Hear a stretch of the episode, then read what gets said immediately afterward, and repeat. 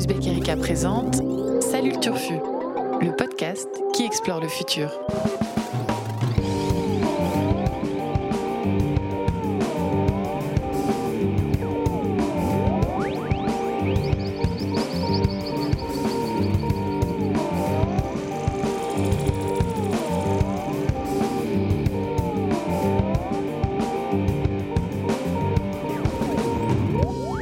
Salut à toutes, salut à tous et surtout salut le Turfu. Aujourd'hui édition spéciale de Salut le Turfu, le podcast qui explore le futur.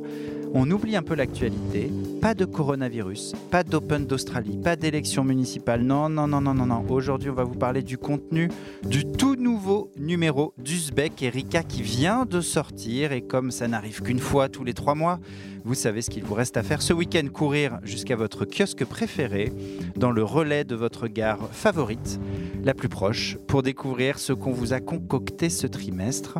Et sinon, vous pouvez aussi tout simplement commander ça sur notre site internet. C'est aussi euh, possible dans tous les cas. Ce nouveau numéro d'Uzbek Erika, vous ne pouvez pas le rater, ne serait-ce que parce que la couverture signée par l'illustrateur allemand Max Lefleur est totalement flashy dans des tons rouges, orangés, violacés assez dingues. C'est complètement psychédélique, c'est complètement futuristique, c'est complètement onirique. Et j'ai envie de dire, c'est logique puisque le dossier central de ce nouveau numéro nous parle de ça.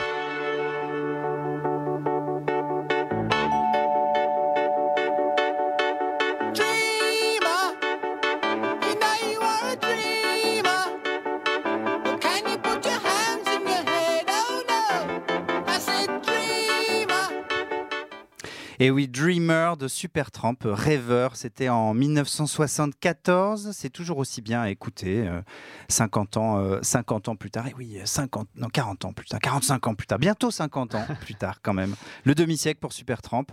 Euh, ben oui, Dreamer, nous sommes tous des rêveurs, même si nous nous souvenons seulement de trois rêves en moyenne par semaine. Nous sommes bien tous des rêveurs. Tout le monde est concerné par ce sujet. Tout le monde s'est déjà amusé à raconter à sa femme, sa copine, ses amis, ses collègues ses rêves les plus improbables et surtout à les interpréter. Ça fait des siècles que ça dure et on n'a pas fini d'en entendre parler car la science commence tout juste à percer le mystère de nos rêves. Voilà donc un sujet qui méritait un dossier spécial d'Uzbek Erika. Alors pour vous, rien que pour vous, les journalistes de la rédaction se sont penchés sur le sujet. Pourquoi rêve-t-on? Faut-il interpréter ses rêves? Est-ce que ça a un intérêt? Nos rêves sont-ils en péril à l'heure où nous n'avons jamais aussi peu dormi, seulement 6h55 par jour, enfin plutôt par nuit pour les Français?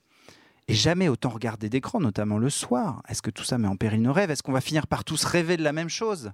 Et demain, pourra-t-on rêver le futur, le voir littéralement dans nos rêves, tels les précogs imaginés par Philippe Cadic dans Minority Report et brillamment euh, mis à l'image par euh, Steven Spielberg dans le film du même nom Toutes ces questions, on y répond dans le nouveau numéro d'Uzbek, donc, mais bon, on va quand même vous donner un peu envie d'aller euh, lire et, et- et acheter ce numéro. On va en parler avec vous. On va pas tout spoiler, mais on va quand même vous ouvrir quelques portes avec donc la rédac d'Uzbek, Erika, fidèle au micro. Salut Annabelle Laurent. Salut Blaise. Salut Lila Megrawa. Salut. Salut Roman qui est derrière la console et qui n'a pas de micro, donc euh, je dis salut à sa place. Salut Blaise. Et sa- salut Vincent Louquez. Salut Blaise Mao. Et euh, petite pensée aussi pour euh, Lucille et Pablo, euh, Lucille Meunier et Pablo Maillet qui ont collaboré à ce, à ce numéro, mais qui ne sont pas autour de cette table car le nombre de chaises est limité. Euh, Annabelle, on va commencer avec toi. Je crois que tu as grimpé dans ta machine à remonter le temps pour découvrir depuis quand l'être humain s'acharne à interpréter ses rêves. Alors à quand remontent les toutes premières traces écrites de nos rêves? Ça date des papyrus, Ah. figure-toi. Les papyrus égyptiens euh, de 2000 ans avant Jésus-Christ. On, on retrouve un traité d'interprétation des rêves et ensuite on a aussi une clé des songes babylonienne qui date du 7e siècle avant Jésus-Christ. Une clé des songes, personne ne l'ignore autour de la table. C'est une, c'est un dictionnaire des rêves à Une l'époque. Clé des songes. Une clé des songes, voilà le terme approprié. Et c'est au deuxième siècle après Jésus-Christ que la plus célèbre des clés des songes euh, est publiée par un certain Artémidore de Daldis. Magnifique nom. Mm. magnifique blaze qu'on aurait bien envie de retrouver ces temps-ci hein, dans les écoles maternelles. Donc, euh, Artemidor, il écrit un, un traité d'onirocritique que aujourd'hui, j'ai dit onirocritique comme ça, mais Oui. c'est un terme à retenir aussi. Bien sûr, l'onirocritique, tout le monde connaît. Il écrit un traité qui euh, a été préservé dans sa totalité, donc euh, vous pouvez même le lire en ligne sur Gallica, et euh, c'est assez, assez incroyable à parcourir. En fait, donc lui-même a parcouru euh, le, le bassin méditerranéen. Il a rencontré euh, énormément d'hommes et de femmes à qui il a demandé de, euh, qui lui, qui lui racontent leurs rêves. Donc, à- à la- avec à l'appui pas moins de 3000 rêves, il établit tout un, tout un dictionnaire avec des entrées comme avoir plus de deux yeux, qu'est-ce que ça veut dire, perdre les dents de devant, enfin des trucs qu'on Un classique, retrouve, le, le coup des dents. bien Mm. sûr, Horrible les dents qu'on retrouve encore aujourd'hui. Et, euh, et surtout, euh, ce, ce- ce traité, ça témoigne de, de l'idée qui prévaut à l'époque, c'est-à-dire les, les rêves nous contiennent des informations très précieuses que nous envoient les dieux. D'accord. Donc ça, c'est ça, c'est très important. Alors il dit, euh, il, il fait une distinction entre rêve et songe. Les- il y a des rêves qui sont même pas, pas, pas utiles à interpréter parce qu'ils sont assez triviaux, transparents. Voilà, il dit l'amoureux rêve nécessairement qu'il est avec l'objet aimé, le craintif voit nécess- nécessairement ce qu'il craint. Enfin, Mm. pour lui, euh, pas grand intérêt à ça. Mais les songes, Mm. ça, c'est envoyé par les dieux et il faut absolument les décrypter. Et puis, il va établir toute une classification, les rêves personnels, non personnels, communs, politiques, cosmiques. Euh, donc voilà, à l'époque, il écrit euh, ce petit traité euh, très sérieusement, mais il, il mesure pas que en fait, ça va traverser des siècles et des siècles. Et encore aujourd'hui, euh, si vous tapez sur Internet clé des songes, tout le monde parle d'Artémidor. Il faut connaître cet Artémidor. C'est un peu la star du songe. euh, C'est il a un complètement peu la fait l'enquête de référence euh, Voilà. il y a pas mal de, de siècles et, et elle fait toujours, euh, elle fait toujours foi, elle fait toujours objet de- d'études et elle est prise au, au sérieux. Mais tu, tu, tu as voyagé dans le temps, tu ne t'es pas arrêté à l'époque d'Artémidor. Tu nous parles aussi de entre autres, d'une autre figure incontournable du sujet rêve, c'est l'auteur du livre Die Traumdeutung. Je contrôle euh, si Lila, je, je regarde Lila parce Ouais, fait, regardons tous c'est Lila. la, c'est la germanophone de cette rédaction. Die Traumdeutung, est-ce que tu peux nous dire ce que ça veut dire et, et- et qui a écrit Die Traumdeutung Donc l'interprétation du rêve euh, par un, un certain Sigmund Freud que Eh oui. peut-être euh, certains connaissent. Euh, il écrit donc la Traumdeutung en 1899. C'est daté de 1900 par l'éditeur pour euh, profiter symboliquement de Hmm. l'entrée dans le siècle et dire voilà, voilà le livre avec lequel vraiment on entre dans la modernité. Et Freud, il veut apporter la, la preuve que les rêves sont interprétables. Et en fait, ça, à l'époque, puisqu'on a fait vraiment un bond dans le temps depuis Artémidor, ça, à l'époque, c'est vraiment entrer en contradiction avec la doctrine dominante, c'est être complètement rebelle de la part de Freud de dire les rêves ont un sens, on va les interpréter parce que depuis, des, depuis euh, environ le 19e siècle, on a vidé les rêves de leur, euh, de leur euh, substance divine ou même de, leur, de tout, tout, tout intérêt en fait. Hmm. C'est devenu quelque chose de très... euh, Enfin, les, les neuroscientifiques ont commencé à s'en, à s'en saisir. Mais Freud, il dit non, on les interprète. Euh, il, il parle énormément de lui dans ce livre parce qu'il raconte énormément ses propres rêves. C'est très très intime, c'est vraiment une mise à nu. Et euh, au total, il y a 223 rêves. Donc euh, pas, pas seulement les siens. Il a- Recensé dans le livre. Voilà, Ouais. dans- recensés dans le livre. Dont un très connu qui s'appelle euh, le, le Qui rêve d'Irma, la seringue, euh, je sais plus. qui enfin, s'appelle l'injonction. L'injonction faite à Irma, je crois. L'injonction faite à Ir- L'injection. L'injection. L'injection, puisque c'est Je une suis histoire beaucoup de trop seringue. moderne à parler d'injonction. C'est vraiment une histoire de Mais seringue. c'est la preuve, euh, Ouais. chers auditeurs, que nous ne trichons pas. Nous n'avons pas le magazine sous les yeux. Tout ça est un exercice de mémoire. Voilà. L'injonction. L'injection l'injection L'injection. faite à Irma, tout à fait. Et bah, il- en fait, il va détailler, détailler ce rêve qui, j'ai appris, est le rêve le plus célèbre de l'histoire de la psychanalyse, euh, pour euh, vraiment détailler sa méthode. Et sa thèse, lui, c'est le rêve est la voie royale d'accès à l'inconscient. Et c'est l'accomplissement d'un désir. Et grâce à la méthode psychanalytique, chaque euh, contenu, enfin le contenu latent, Mm. masqué d'un rêve peut être restitué par le patient lui-même qui va avec la fameuse association libre des idées qui est le pilier de la méthode psychanalytique. Donc le patient lui-même peut euh, en parlant à, son psychanalyste, découvrir le contenu de son rêve et surtout découvrir tous les mécanismes de déformation du rêve euh, qui le rendent euh, a priori indéchiffrable, mais qui en fait en font quelque chose de, de très très important. euh, Une matière, euh, une matière première très, très exploitable. Voilà. Et après, tu nous emmènes euh, jusqu'à aujourd'hui, donc jusqu'à l'époque où même les sociologues finissent par s'emparer de, du rêve comme objet de- d'étude. Ça peut paraître bizarre, ça. des sociologues qui travaillent sur le rêve. Ouais, on fait euh, à nouveau un bond parce que la théorie freudienne et la psychanalyse vont dominer jusqu'aux années 60. Ensuite, il va y avoir un gros boom des neurosciences avec euh, notamment Michel Jouvet qui découvre le sommeil paradoxal en plaçant une électrode dans le cerveau d'un chat. En français. Of course. bah ouais, Cocorico. Oui, il y a eu beaucoup d'expériences sur euh, beaucoup d'animaux. hein. Vous Ouais. découvrirez ça dans l'article d'Annabelle. Et tu parlais donc des sociologues. Alors en fait, il y en a principalement un. Et c'est très très récent. C'est en 2018, euh, Bernard Lahire, qu'on a déjà interviewé euh, euh, sur le site du Spec Erika pour son dernier livre sur les, les inégalités sociales. Il me Tout semble. fait. Euh, Une somme. Ouais, mais il, a, il, a, il a beaucoup, il est très occupé ce Bernard Lahire parce que depuis 20 ans, je ne sais pas comment c'est possible d'ailleurs, mais il travaille à une interprétation sociologique des rêves et donc il déplore que aujourd'hui, lorsque les enquêtés s'endorment, les sociologues ferment les yeux, puisque personne ne pense qu'il y a un, un quelconque sens à en tirer. Mais lui, il dit euh, int- intéressons-nous aux rêves parce que c'est l'espace de jeu symbolique le plus complètement délivré de toutes les sortes de censure, tant formelle que morale, qui saisissent impitoyable- impitoyablement les rêveuses et rêveurs dès le réveil. Donc euh, voilà, pour cela, il veut réaliser la biographie sociologique de chaque rêveur. Et, euh, et contrairement à, à Freud, lui dit, il faut s'intéresser euh, au passé des rêveurs, aux événements euh, que chacun vient de vivre, à ses conditions sociales. Et euh, il y a une matière très riche pour la sociologie à en extraire.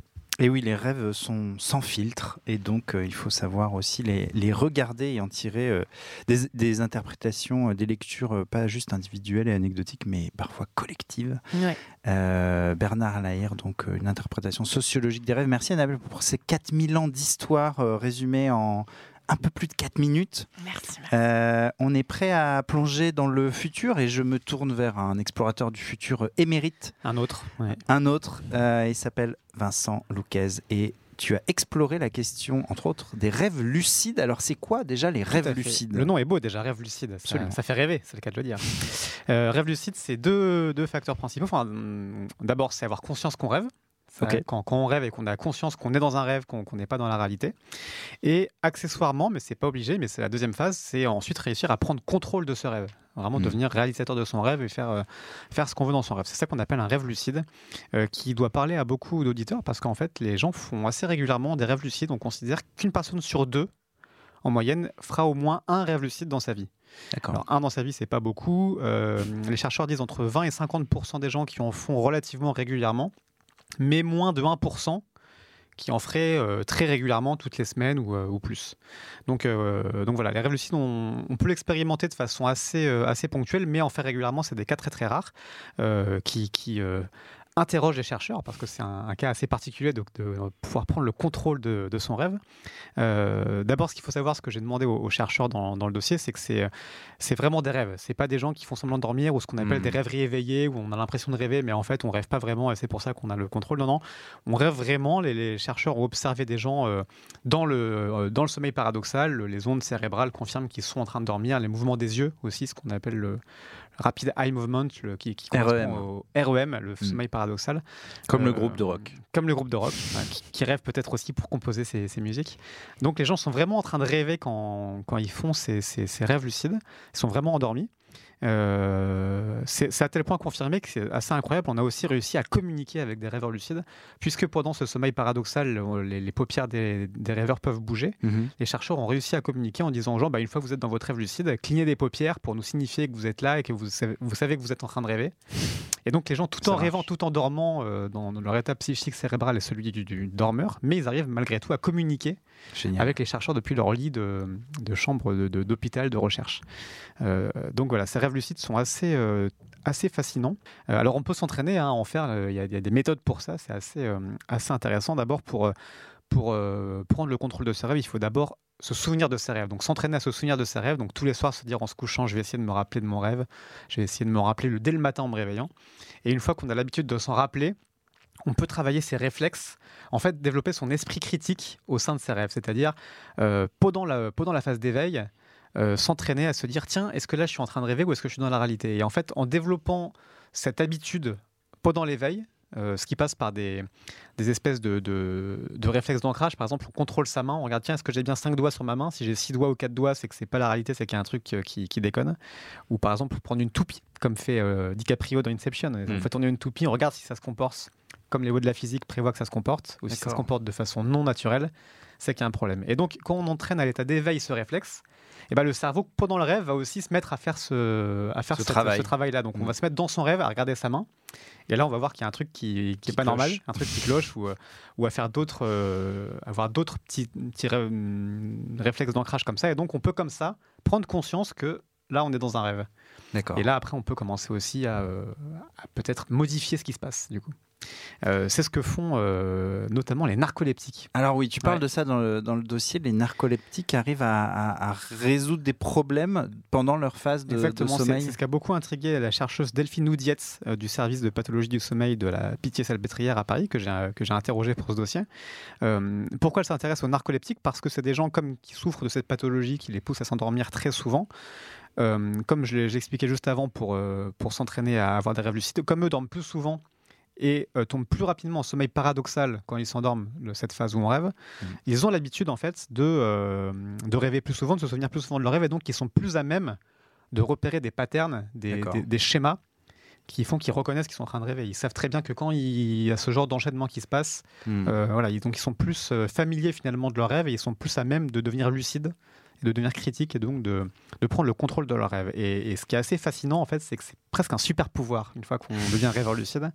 Euh, Rien que ça. Parce qu'en fait, un, un rêve lucide s'apparente à, à de la réalité virtuelle en mieux. euh, puisque là, on est vraiment dans le, un monde imaginaire sans lunettes ou sans, sans, sans défaut technologique. Donc, on peut vraiment être dans ce monde virtuel qu'on contrôle, Mm. ce qui permet, euh, en fait, tout ce qu'on extrapole sur la réalité virtuelle comme thérapie potentielle, utiliser la VR pour, euh, pour soigner, Mm. euh, par exemple, le stress post-traumatique. voilà, ou, euh, ouais. Ou si on a par exemple le vertige, on va s'entraîner en VR avec des Mm. lunettes à, à affronter le vide, et ben ça on peut le faire en rêve en beaucoup plus immersif et beaucoup plus réaliste, sans prothèse. sans prothèse.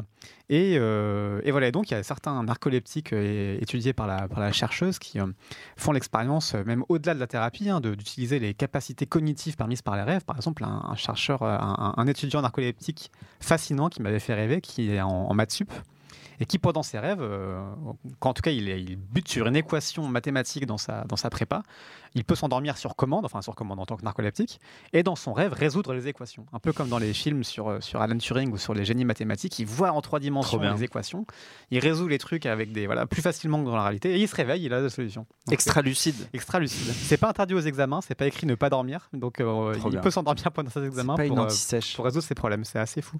Et il y a d'autres rêveurs plus rares qui euh, utilisent d'autres capacités sensorielles, hum, capacités olfactives ou capacités de, de sentir le, le goût. C'est plus rare que la, que la vue dans les rêves, mais elle a aussi des, des patientes, euh, cette chercheuse, qui euh, cherchent à contrôler leur poids, Ouais. qui sont un peu gourmands, mais qui du coup, quand ils ont une envie euh, de, par exemple, d'amandes au chocolat, comme nous régulièrement à la rédaction, on en a. Ah là, je dévoile les petits secrets de fabrication. Euh, Le rêve et de ben, en bouffe, fait, quoi. ils s'endorment sur commande, ils, ils mangent dans leur euh, sommeil, ils Trop se bien. réveillent totalement à satiété, totalement comblés par leur nourriture euh, onirique. C'est ça qui. Donc c'est assez fou, ouais.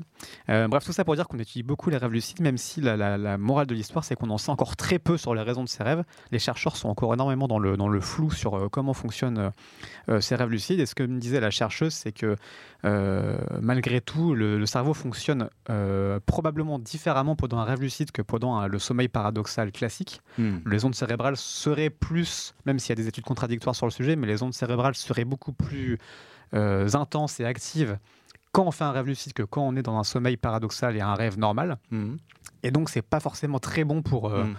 Pour la récupération ou pour ce à quoi servirait le sommeil et, et le rêve, euh, si tant est que ça serve à quelque chose. Faut même faire si gaffe, on- quoi. on doute un peu, voilà, la chercheuse, euh, Delphine Houlier, disait, voilà, c'est pas un hasard s'il y a très peu de gens qui ont des rêves lucides, il faut pas forcément chercher à tous devenir euh, rêveurs lucides. Euh, laissons au sommeil euh, euh, le soin de nous surprendre. Finalement, c'est la dernière zone hors contrôle qu'on Eh est. oui. Puisqu'on dernière boîte noire. Puisque, puisque Netflix nous, euh, nous donne nos, nos- nos séries et nos, nos- imaginaires sur commande. Et, qu'on les prend. Et qu'on les prend sans, sans vergogne. Laissons euh, nos rêves être le dernier rempart de ce contrôle absolu de notre imaginaire. Super. Mollo sur les séances d'entraînement euh, supplémentaires et la muscu du, du cerveau Ouais. pendant le, le sommeil. Euh, on va passer à, à toi, Lila. Donc après les rêves lucides, on va parler encore, on va aller euh, peut-être encore plus loin dans le futur. Tu nous as déniché des sacrés loustiques en interview qui nous assurent qu'en gros, on pourra bientôt manipuler nos rêves. Nous créons le monde du rêve. Nous amenons le sujet dans ce rêve. Et le sujet y dépose tous ses secrets. Et là, vous cambriolez le rêve. Bah, disons que c'est pas tout à fait légal. Ça s'appelle l'inception. Ça s'appelle L'Inception. Vous avez tous reconnu le doubleur français de Leonardo DiCaprio. Magnifique extrait en VF, hein. Bah oui, avec le tin, évidemment. Le VF qui ne fait pas rêver. Eh oui, rien que pour, euh, rien que pour se marrer, c'est toujours bien d'avoir des bandes annonces Mm. en VF. On est en 2010. Christopher Nolan fait un carton avec euh, le film que tu mentionnais tout à l'heure, Vincent, Inception. Inception en français. film euh, un peu compliqué, euh, mais brillant euh, sur le contrôle des rêves, sur le hacking euh, des rêves. Et là, est-ce que c'est ça qui nous attend dans le futur? Est-ce qu'on va se faire hacker nos rêves comme euh, dans Inception Eh ben, a priori, ce serait déjà le cas si on en croit Ah. euh, deux chercheurs euh, que j'ai interrogés. Alors, le premier, il s'agit d'Adam euh, Haar Horowitz, qui bosse au MIT Dream Lab, qui est un collectif de chercheurs qui s'intéresse spécifiquement euh, au contrôle et à l'injection euh, de rêves et qui ont développé pour ce faire toute une série de technologies, ce qu'ils appellent d'interface euh, du sommeil. Donc ça va passer par le gant, ça va passer par euh, la combinaison qui va à la fois détecter les différentes étapes euh, du sommeil et émettre selon des électrostimulations, peut-être euh, de l'audio, émettre euh, des odeurs au cocon de sommeil dans lequel va être diffusé des odeurs du son. Donc euh, on comprend que pour eux, pour contrôler les rêves ou plutôt euh, influer sur euh, le cours des rêves, ils vont avoir recours au toucher, à l'odeur, à la stimulation musculaire et à l'audio. Alors dans le cas d'Adam euh, Horowitz, il a constaté plus de résultats avec l'audio parce que ce serait selon lui littéralement plus parlant. Donc euh, il explique que s'il souhaite inspirer à la personne une situation, euh, imaginons, il prend l'exemple, un exemple assez euh, rigolo, un éléphant portant un short rouge qui glisse le long d'une cascade. A priori, c'est mieux si euh, quelqu'un vous, vous le raconte. Le décrit, ouais. Tout à fait. Mm. Moi, d'ailleurs, j'en ai, euh, j'en ai fait l'expérience par hasard euh, récemment. Il m'arrive assez souvent le matin de me réveiller, de mettre machinalement euh, la radio. Je me rendors pendant 20 minutes. Et en fait, ce que j'ai constaté, il m'arrive assez régulièrement d'avoir à nouveau dans cette espèce de d'état qu'on appelle euh, l'hypnagogie, Hmm. qui est entre l'endormissement et, et le vrai sommeil, en fait, d'avoir des rêves dont l'action est influée par euh, ce que j'entends Hmm. à la radio. Il y a un second chercheur, Moran Cerf, qui est neuroscientifique à la Kellogg School of Management, donc c'est aussi un neuromarketeur, qui mise lui sur euh, l'odorat. Lui, ce qui va l'intéresser, c'est d'influer sur euh, nos habitudes grâce euh, au contrôle de rêve. Donc avant toute chose, il va avoir besoin de faire une espèce de cartographie euh, du cerveau, histoire de voir en fait quelles zones du cerveau vont s'allumer euh, selon, euh, selon les évocations. Hmm. Par exemple, s'il évoque chocolat, quelle zone va s'allumer Très important si- comme zone, Ouais, celle du chocolat. Hmm. les amandes au chocolat, on y revient. C'est encore une autre zone. C'est une sous-couche de la. Grosso modo, ça va lui permettre de savoir à quoi rêve euh, le, le cerveau. Et donc, euh, un des exemples marquants de manipulation du comportement par le rêve qu'il a donné, c'est, euh, euh, il m'a expliqué, imaginez, vous êtes, euh, vous êtes fumeur, je vais projeter, je vais diffuser, alors que vous rêvez, une odeur de tabac suivie d'une odeur d'œuf pourri Hmm. le cerveau va associer le tabac à l'œuf pourri, a priori, personne ne souhaite fumer des œufs pourris. Donc si on répète cette expérience plusieurs fois, Hmm. ça peut aider euh, à abandonner. euh, À dégoûter. euh, Tout à fait, à dégoûter du tabac. Autre, autre chose, apparemment, ces travaux intéresseraient beaucoup les GAFA, sans surprise. On sait que euh, Facebook et, et l'Université de Californie à San Francisco se sont associés pour un, sur un projet d'interprétation, de, traduction des ondes euh, du cerveau en mots. Donc, Ouais, tout le monde avait titré sur la télépathie, euh, Ouais. le projet de télépathie de Facebook. à quoi on pense, Mm. mais également à quoi, à quoi on rêve. Euh, Moran Cerf expliquait que assez régulièrement, les GAFA viennent le voir pour savoir où en sont euh, ses recherches, mais aussi, plus étonnamment, Hollywood. Donc, Il se la Peut-être pète, ce que- Moran Cerf. Il se la pète un peu Un quand peu, même. ouais. hein. ouais. Très sympathique, Bah oui. mais euh, On le salue d'ailleurs. tout à fait. Salut Moran. Mais salut Moran. Donc peut-être que euh, demain, on pourra, euh, alors non pas injecter des rêves, injecter une histoire, mais on pourrait imaginer euh, injecter une sensation. Oui, parce que je t'ai coupé sur Hollywood. Pourquoi Hollywood euh, s'intéresse à, à l'injection de rêve? Hollywood, ça pourrait, ça pourrait être pour, euh, pour injecter une espèce de sensation. D'accord. Euh, J'ai envie de faire un bon rêve autour de telle ou, telle, ou telle euh, thématique. Aujourd'hui, on n'est pas en mesure de, euh, d'injecter une histoire. Ouais. Mais euh, l'idée, c'est ça. J'ai envie de rêver de chevalier et de euh, dragon et de. D'accord. Et alors, Adam R. euh, Horowitz suggérait euh, autre chose. Pour lui, Hollywood gagnerait à s'inspirer des banques de rêves, Hmm, que d'ailleurs tu as étudié, euh, Mhm. Vincent, Tout à fait. pour. euh, Le risque, Pour les scénarios. le risque de ce que tu nous racontes, et on évoquait euh, Netflix, c'est que euh, on finisse tous par rêver de la même chose. C'est une question qu'on a aussi abordée. Euh, Vincent, est-ce que euh, est-ce qu'il faudra bientôt archiver nos rêves euh, pour préserver leur diversité, si tant Ouais. est qu'ils soient si divers que ça? On avait évoqué dans le dossier cette belle formule, je trouve, de patrimoine onirique à sauvegarder.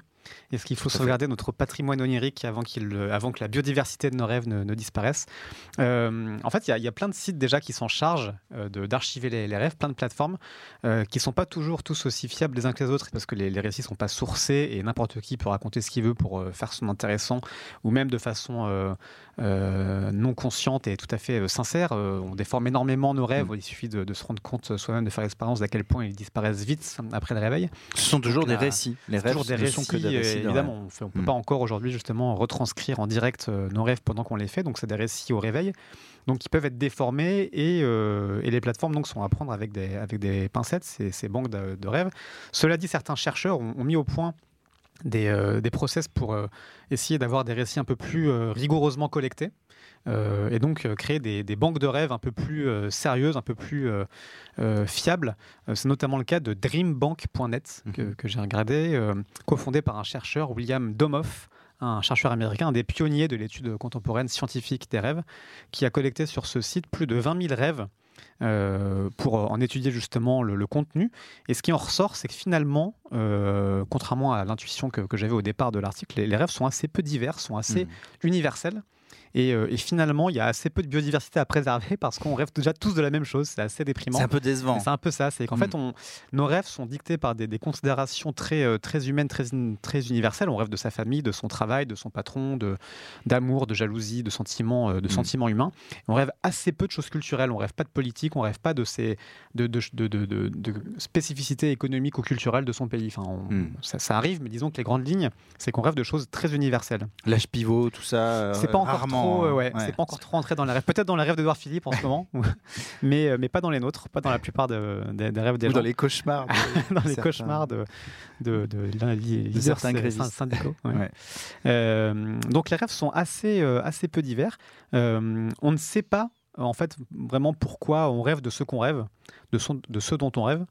Euh, Il y a différentes euh, théories. Euh, Domoff, lui, le- ce chercheur américain que j'ai aussi interrogé, euh, il a une vision assez mécaniste du, cerveau humain, contrairement à ce que tu euh, disais, Annabelle. euh, il n'a pas ce- basculement de Lahire ou même de Freud qui, qui réinterprète les rêves, lui est vraiment dans une logique de dire les rêves, c'est finalement qu'une, ce serait qu'une production aléatoire d'images, un, un sous-produit, un, un- un effet secondaire en fait de l'activité électrique du cerveau pendant le sommeil, Mhm. qui activerait des images liées à ce qu'on avait vécu dans la journée, liées, à- liées à nos souvenirs, mais qui serait un enchevêtrement euh, produit de façon aléatoire, il n'y aurait pas de sens à trouver derrière, Euh, et donc ça n'aurait pas une grande valeur en soi. Euh, ça, c'est qu'une des visions, parce que, Mm. encore une fois, on ne sait pas vraiment aujourd'hui, il y a juste des, des hypothèses, des théories, mais lui avait cette vision assez, assez triste, finalement, euh, des rêves. Euh, donc voilà, quoi qu'il en soit, en tout cas, on n'est pas encore prêt d'avoir une banque des rêves vraiment. vraiment fiable, on- qui consisterait, comme on le disait, à, à récupérer nos rêves directement pendant qu'on les, qu'on les, qu'on les produit. Hmm. Euh, Il y a des chercheurs qui se sont euh, penchés là-dessus, qui ont essayé justement de, de produire euh, des, des films qui enregistrent en direct le, le contenu de nos rêves. Euh, c'est notamment le cas, y a, ça avait fait un petit peu parler de deux, de, de- de deux chercheurs japonais, Hmm. Tomoyasu Horikawa et Yukiyasu Kamitani, voilà, je n'ai pas Parfait. écorché leur nom, euh, qui ont réussi à produire, alors avec des, des IRM et à base d'algorithmes qui, qui, me- qui, qui, euh, repèrent les, les patterns et les, les- les choses qui reviennent quand on rêve de certains objets euh, dans, dans- dans le cerveau, des zones qui s'activent pour euh, quand on rêve d'un chat, quand on rêve de différentes euh, choses. Ça Ils ont réussi- Une cartographie. ouais. Voilà, cartographier le cerveau et à reproduire des images très floues de, grosso modo, il y aurait une silhouette d'un tel personnage qui voudrait dire qu'on a rêvé de ça, etc. Mais c'est très très loin très encore Ouais. d'une image réelle et les chercheurs disent qu'on est vraiment très très loin euh, de pouvoir avoir un, un film qui retranscrive nos rêves. C'est encore vraiment de la science-fiction. Euh, voilà, et d'autant plus, euh, me disaient aussi d'autres intervenants dans ce magnifique dossier que vous vous trouvez en kiosque un relais, que les rêves en fait ne sont pas euh, résumables à une forme de, de- de film hollywoodien justement Ouais. parce que c'est pas une caméra subjective qui vient filmer d'un point de vue spécifique un- Une, un- histoire. une expérience, c'est ouais. une expérience sensorielle euh, intégrale, subjective, liée, liée à, vraiment à une personne humaine euh, qui se résume pas à une vision euh, euh, projetable en deux dimensions sur un Mhm. écran. Quoi. Donc, euh, donc voilà, euh, encore une fois, euh, c'est une, une conclusion qui milite pour foutre la paix aux rêves, Un peu que d'humilité. les rêves restent des rêves et qu'on voilà, on, a- on est encore loin, très loin de pouvoir les. les- Ouais. Pour aller dans le, projeter, dans, le, ouais. dans le sens de ce que tu dis, c'est vrai qu'on évoque plusieurs expériences avec des conclusions qui sont évidentes, mais à chaque fois sur des panels quand même Mm. assez serrés. C'est difficile. de- Beaucoup d'expériences contradictoires aussi. Euh, moi, j'en Ouais. évoque une euh, dans l'introduction du dossier intéressante sur les, la dépression. Euh, post-divorce et des femmes qui ont réussi à plus vite euh, se sortir d'une situation de, de dépression en rêvant négativement de leur Ouais. conjoint, comme une espèce de catharsis. Quoi. Donc, c'est un le effet, du euh, rêve, quoi. ouais, de, de, de- d'effets. Donc sur, vraiment sur les, sur les émotions et inversement, celles qui rêvaient pas euh, négativement de, de leur ex-conjoint avaient plus de mal à sortir de cette situation. Euh, on sait aussi, je crois que le cerveau quand même trie, en fait, identifie ce qui est important à partir de ce qu'on a fait quand même dans la journée. Donc là, il y a le côté un peu mécanisme. Mais C'est vrai que si on joue à Tetris euh, 10 heures par jour, Mm. Il est très très probable qu'on Ouais. rêve de Tetris euh, la nuit. Euh, Mais mais ça explique pas pourquoi ça, du coup on pourrait rêver de Tetris parce que juste c'est des images aléatoires qui sont majoritaires dans le cerveau ou Ouais. parce que le cerveau considère que c'est important d'un point de vue Ouais. psychologique de rêver de ça. c'est Donc ça ça, laisse la porte ouverte à toutes les aux deux interprétations. interprétations. ouais. Alors, il y a une autre euh, question qu'on a posée dans ce dossier, et euh, là, on est carrément euh, bah, très loin dans le futur, mais en même temps déjà dans le présent. Est-ce qu'on va tous devenir des précogs Bon, Jack, qu'est-ce qu'on a? Ball rouge, double homicide, un homme et une femme. Tueur sexe masculin blanc, la quarantaine. Agatha fixait l'heure du meurtre à 8h04, mais les jumeaux sont plus flous, alors on va attendre confirmation. Le lien est encore incertain. Nous avons les témoins en liaison dès maintenant. Ce sera l'affaire numéro 1108.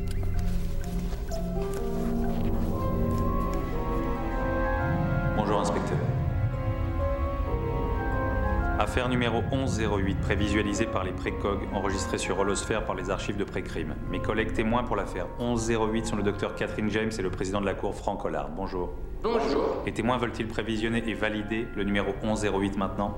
Réponse affirmative, je valide. Allez-y. Allez-y, vous avez reconnu euh, cette fois la voix du doubleur, non pas de Leonardo DiCaprio, mais de Tom, Tom. Cruise. C'est une spéciale euh, star des 90s. Spécial VF. Tom Cruise, Minority Report, euh, au tournant de l'an c'était 2000. Yvan Attal, hein, Ah la voix. Ah ouais Il me semble la voix française Oh là c'est un Cruise. gros, gros pari de Lila révélation. qui se lance euh, dans... Je, je sais que euh, Eyes Wide Shut, hein, c'est Yvan Attal. Incroyable. Donc je ne sais pas. Eh bien, nous si- n'avons pas de fact-checker dans ce studio de podcast, donc nous ne sommes Pardon, pas en mesure. Non, non, t'inquiète pas, je fais ça tout le temps avec vous, donc tu peux te permettre. Euh, Minority Report, euh, Tom Cruise, on est donc euh, au tournant de l'an 2000, adaptation de la nouvelle. Enfin, du- oui, de la nouvelle de Philippe Cadic, euh, l'auteur de science-fiction, qui s'appelait déjà Minority Report, le pré-crime, donc l'anticipation des crimes. Et si on était capable d'arrêter un crime avant même qu'il n'advienne, simplement parce que des créatures plongées dans des bains étranges ont rêvé de ce crime et l'ont vu avant, euh, avant tout le monde, euh, ça paraît complètement euh, SF, sauf que en fait, ça serait complètement déjà le cas. C'est ça que que tu nous dis, Lila. En tout cas, c'est ce que dit moi, une certaine. Julia Mosbridge. Qu'est-ce qu'elle dit déjà? Alors, Julia Mosbridge est euh, psychologue à la Northwestern University. Elle serait elle-même, selon elle, une précogue. Oui. À savoir, à savoir qu'en fait, elle, elle a depuis l'âge de 7 ans assez régulièrement des rêves prémonitoires. Donc en fait, elle considère que la précognition Mm. est une science. Mm. Donc, Ce qui ne fait a pas l'unanimité comme Non, point de vue. tout à, tout à Hein, fait. mais, D'aucuns parlent de euh, pseudosciences sur, sur le sujet. Il y, a, il y a de plus en plus Ça énerve d'études euh, les ouvriers en bas qui tapent de plus en plus fort. Oui. mais ouais. Qui sont peut-être des précogs d'ailleurs. on qui ne sont pas d'accord, euh, je pense. Donc, alors, pour euh, Julia Mosbridge, il y aurait de plus en plus d'études. Euh, L'une des plus poussées reste celle de Caroline euh, Kussler. Pour les auditeurs que ça, ça intéresse d'aller euh, d'aller regarder. Caroline Kussler aurait suivi les rêves de plusieurs centaines de personnes, de précogs euh, potentiels. Mais ça reste du moins dans le monde universitaire du domaine de la parapsychologie. Donc officiellement, c'est pas c'est pas c'est pas une science. Mais Euh, mais il y a un marché de la précognition, c'est ça en fait oui, que, alors que, ça c'est le, c'est le plus c'est sûrement le plus étonnant. Alors toujours selon euh, Julia Mosbridge, euh, on estimerait ce marché de la précognition à 2 milliards Hmm. euh, de dollars. Dans les faits, on a déjà observé que ces précogs ont infiltré euh, le monde euh, du business. Il y a un exemple euh, assez parlant, c'est l'entreprise Soul Rider qui est spécialisée dans la précognition contrôlée appliquée à la finance et à l'univers du conseil. Donc Hmm. ça veut dire qu'en f- ça veut dire qu'en fait, il y a des agences de conseil qui vont voir ces entreprises, une entreprise comme Soul Rider, pour avoir des, des espèces de insights, des, des conseils. En Allemagne, aux États-Unis, euh, toujours selon euh, Julia Mosbridge, on forme déjà des gens à prédire euh, le marché, les marchés financiers, les mouvements Mm. des marchés financiers de manière précognitive. Donc c'est vraiment pas de la prospective, là on parle pas de rapport et de, et de scénario, on parle de, de Non, c'est gens comment, qui, te- qui comment rêvent. tu t'inspires, ouais. Comment qu'est-ce que tu tires de rêves a priori Avec, euh, Alors selon Julia euh, Mosbridge, c'est pas quelque chose qui s'apprend forcément. Hmm. Euh, elle considère que c'est un que c'est un don euh, du même ordre que le, le don, la capacité qu'on peut avoir euh, de bien jouer d'un instrument. ça s'entretient, pour quoi, elle, ça se travaille. Tout à fait. Pour Mm. elle, n'importe qui peut, peut apprendre à jouer du piano, mais certains vont se révéler euh, particulièrement doués euh, ou euh, virtuoses. Après, effectivement, on peut devenir meilleur en précognition en s'entraînant. En s'entraînant, Practice. tout à fait. Et elle Euh, va plus loin. ouais. Elle va plus loin. Pour C'est-à-dire elle, les précogs devraient siéger à l'ONU. Bonne idée. voilà. Bon Elle pitch de roman. Elle imagine qu'en fait, on pourrait avoir un précog par expert à l'ONU. On pourrait avoir un précog euh, associé à un expert euh, pour l'eau, pour la gestion des ressources, pour l'environnement, pour, euh, pour la famine. D'accord. Voilà. Sinon, on a, les, euh, on a les, les climatologues du GIEC qui sont un peu, un peu des précogs dans une version moins, moins glamour. Et Euh, Non, mais elle considère, oui, ça peut être qu'en utile. fait, le Hmm. champ du subconscient est un terrain totalement inexploité. Et, euh, et qu'on devrait, euh, on devrait remettre, euh, redonner ces lettres euh, de noblesse au subconscient qui est, selon Ouais. elle, mille fois plus intelligent que Que le notre conscient. conscience. Tout à fait. Avec aussi, il faut lire un super papier du Guardian hein, sur ce, Oui. sur ce sujet-là, qui évoque notamment la précognition des, sur les bookmakers, donc les paris sportifs, et aussi pour retrouver, je crois, même des personnes enlevées Même ou des œuvres, d'art. Ouais. Ouais, cette société dont tu parles dans le dans le dans le papier euh, qui, qui donc euh, permet enfin on fait parfois appel un peu comme à des détectives privés à des rêveurs euh, de futur c'est pas c'est pas du tout de la, de la science-fiction comme on dit dans la formule un peu éculée Dans ça la se passe police là aussi, apparemment, on, Mm. on y aurait recours. Et on est euh, on est dans du Ouais. dans On du rêve euh, dans un cadre de sommeil là encore ouais, pas dans une vision ou dans une boule de cristal la précognition science ou pseudoscience Euh, on va continuer à explorer ce, ce sujet-là. Vous allez pouvoir découvrir ça dans, dans le dossier. Un dossier où on, on vous a déjà parlé de plein de choses, mais il y en a encore plein d'autres. Par exemple, le fait que les rêves boostent euh, la créativité. Euh, on sait que Paul McCartney a composé euh, Yesterday, donc la, la fameuse chanson des Beatles, après avoir eu un rêve. Il s'est empressé de, de jouer cette mélodie au piano et de la noter. Scrambled Days. Scramble Eggs, absolument, le premier, les- les œufs brouillés. première parole, ouais. Titre de travail pendant un mois. Ce qui était assez chouette Ouais. aussi comme parole. C'était trop mignon, il aurait dû garder. Ouais. Mm. Et alors, on n'a pas eu Paul McCartney là dans ce dossier. Par contre, on a eu Ron, euh, le musicien, euh, et, Barbara Carlotti, Bah euh, aussi la chanteuse. euh, Ron, le musicien électro, qui est un passionné de rêves. Tous les deux, en fait, utilisent les rêves. Euh, ça fait partie de leur méthodologie de, de travail. En studio, ils s'aménagent des plages de sieste. Et euh, ils travaillent, pareil, la retranscription de leurs rêves au réveil. Ça peut parfois inspirer le titre d'un album. Euh, et donc c'est très intéressant de voir comment ils se laissent porter par le rêve comme un dépassement de la réalité. hein, et ils aiment bien la- le côté un peu irrationnel. Ils ont l'impression que, que ça vient d'ailleurs. Quoi. Barbara Carlotti, elle dit Bah, euh, dans le cas il faut de- l'accepter. quoi. Le rêve qui vient. euh, qui Dans le cas de Barbara Carlotti, euh, elle explique s'être enfermée, je crois, à peu près un mois, s'être réfugiée en Corse Mm. et euh, Terre de avoir fait l'exercice de se réveiller toutes les heures et demie Hmm. et de noter ses rêves. Et en fait, ça lui, ça lui a servi de matière. Euh, elle avait soit des mélodies qui lui venaient, euh, soit, soit effectivement des rêves, euh, des rêves assez, assez curieux. Et ça lui a inspiré tout son album Ouais. baptisé Magnétique. Elle a aussi construit le, la machine à rêve, Oui, reproduit la dont on machine à avait parlé rêve dans de Uzbek Erika. Brian Gizin. Ouais, tout à fait. C'est marrant parce que c'est aussi la, une des méthodes préconisées pour faire des rêves lucides, se mettre un réveil Ouais. toutes les heures, toutes les heures et demie pour se réveiller pendant qu'on fait ses rêves. Mm. Ce qui montre aussi les limites de- du truc parce que c'est assez dangereux pour la santé de, de- Ouais. de mal dormir. Oui, Alors elle, elle alors essayait moi, pas de les contrôler, elle, elle se laissait Ouais. vraiment porter, mais c'est vrai que sur le côté discipline euh, Ouais. quasi Ouais. euh, militaire, c'était une, une expérience euh, onirico-musicale. Il y a aussi euh, Bernard Werber, que Roman, tu as, tu as interviewé, qui est un passionné de rêves, qui passe ses nuits à noter ses rêves. Roman fait oui de la tête. Euh. Voilà, euh, il fait partie de ces gens avec euh, Michel Gondry aussi, qui, qui Ouais. s'empressent de noter euh, ce qui sort de leur cerveau euh, quand ils ouvrent euh, les paupières.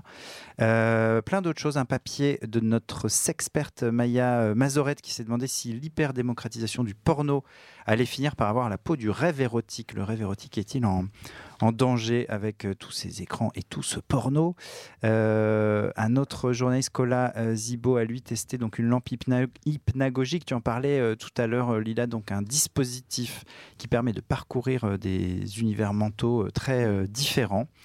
Il suffit de fermer les yeux et de profiter d'une douche de lumière psychédélique. Ça a l'air assez dingue. hein, Ça a l'air trop bien. ouais.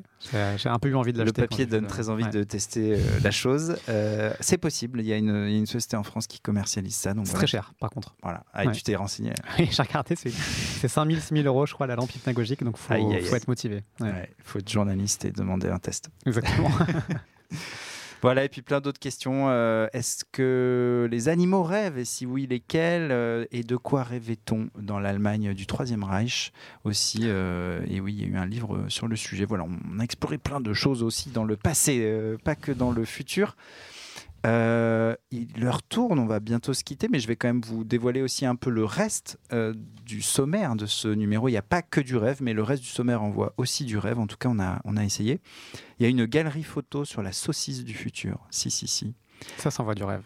Ouais. Magnifique objet de design culinaire, la saucisse. C'est ce que nous dit euh, Caroline Niebling, qui est une, euh, une designer néerlandaise qui a élaboré plein de recettes alléchantes à partir de cet incroyable objet de design culinaire qui est euh, la saucisse. Une interview de, de David Cronenberg, peut-être Lila en, en- en deux mots. C'est toi qui as eu le privilège de rencontrer donc, euh, le réalisateur David Cronenberg Oui. qui nous parle de... qui est euh, tout à fait euh, transhumaniste, mais de manière très, T'es très cool. Ouais. C'est le transhumanisme cool. Ouais. d'un homme qui se rêvait plus en menthe religieuse qu'en chien ou en dragon quand il était petit. Et ouais, tout va bien se passer, euh, nous dit euh, David. Euh, une utopie, tiens, on est dans l'actu sur la fin du conflit israélo-palestinien. Quelle chance reste-t-il à la paix et pour quelle issue politique tenable? Gros travail d'optimisme sur un sujet sur lequel il est compliqué d'être optimiste. 50 ans qu'on attendait le papier d'Ouzbek-Erika sur le sujet Ah, il pour résoudre le conflit. Et Il voilà. est là Ouais. et il est équilibré. Et il n'y a pas un mot de trop. Et il n'y a pas une virgule en trop. Vous allez voir ça. Une enquête aussi en forme de bilan euh, d'expérience, de début d'expérience sur le revenu universel qui est expérimenté à Grande-Sainte, ville ouvrière du Nord, où il y a un minimum social garanti, le MSG, qui est une, forme de revenu universel, mais qui n'est pas inconditionnel. Mais vous allez découvrir tout ça. Ça se passe apparemment très bien, même si c'est une ville très, très euh, marquée par la désindustrialisation, avec 30% de, chômage. C'est un, projet euh, intéressant, surtout dans ses, dans ses épreuves et dans ses bonnes surprises. On a un peu euh, décortiqué tout ça. Un scénario sur le futur des makers, car il faut bien l'avouer, la révolution maker, les Fab Labs, l'impression 3D, tout ça, euh, c'est un peu compliqué en termes de démocratisation. Ça tarde un peu à se concrétiser. Euh, et puis il y a aussi euh, des sarcophages, des bébés Tinder, des Rohingyas, de la post-apocalypse, Waouh. une nouvelle génération d'auteurs de BD africains, du corail et plein d'autres choses encore. Tout ça dans un seul et même numéro, dans vos kiosques, dans vos relais, en commande sur le site. Donc allez-y, foncez, allez chercher votre dose trimestrielle de futur, en plus de votre dose quotidienne et de vos multiples podcasts sur le futur, car oui, Il y en a moult. il y a Salut le Turfu, mais il y a d'autres podcasts euh, lancés par euh, Uzbek Erika depuis euh, quelques mois, depuis quelques semaines et même depuis quelques jours. Tiens, le dernier en date s'appelle Ma bataille et il explore les demandes pour de nouveaux droits, les revendications, comme par exemple le droit à la nuit. Sujet de notre premier épisode, c'est Annabelle qui va sur le terrain. euh, et qui vous raconte ça, euh, rétro-futur, euh, avec Lila Megrawa. Si vous voulez découvrir les imaginaires du futur et du, de l'enfance d'artistes qui s'intéressent au monde de demain, des musiciens, des écrivains, des personnalités de la culture, voilà, qui ont des choses à nous dire sur le monde de demain. Nous, on les interroge sur le futur dans leur passé. Euh, Tech Clash, le podcast des grandes controverses technologiques de notre temps, avec euh, Fabien Benoît derrière le micro. Et enfin, 300 milliards d'étoiles, avec un générique digne de X-Files, on en parlait tout à l'heure. Encore mieux pour profiter du meilleur de l'actu spatial et vous envoler dans l'espace en compagnie de Vincent Lucas. C'est pas donné à tout le monde. Et oui, Pour teaser le dernier, le dernier est sur la planète cachée du système solaire. Est-ce qu'il reste une planète cachée dans notre système solaire? C'est post-Pluton. Ah, C'est post-Pluton, euh, trans-neptunien même. on. Ouais. Un podcast transneptunien, pas mieux, bonne lecture, faites de beaux rêves. Et allez lire donc ce dossier sur les rêves en espérant qu'il vous fasse faire de beaux rêves et pas des cauchemars. On se retrouve dans un futur proche. Allez, à bientôt. Salut le turfu. Ciao. Bye.